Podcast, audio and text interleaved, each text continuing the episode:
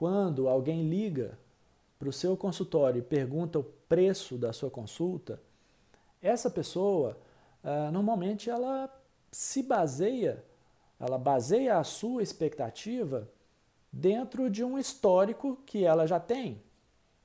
Ou seja, ela certamente já ligou para outros profissionais como você e tem uma noção do preço que é cobrado por essas pessoas e ela então cria uma expectativa de valor.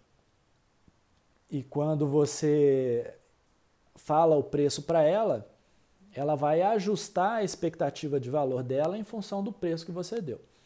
Então, vamos supor que eu te fale, olha, é, eu vou te vender um carro.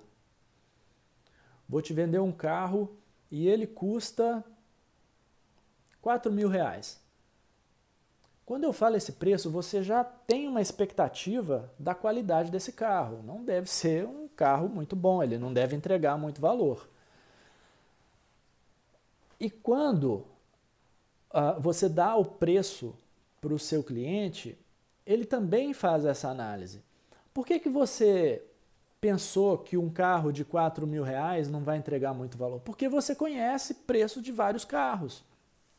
E você tem uma ideia de que carros com um preço próximo de 80 mil, 90 mil reais entregam muito valor.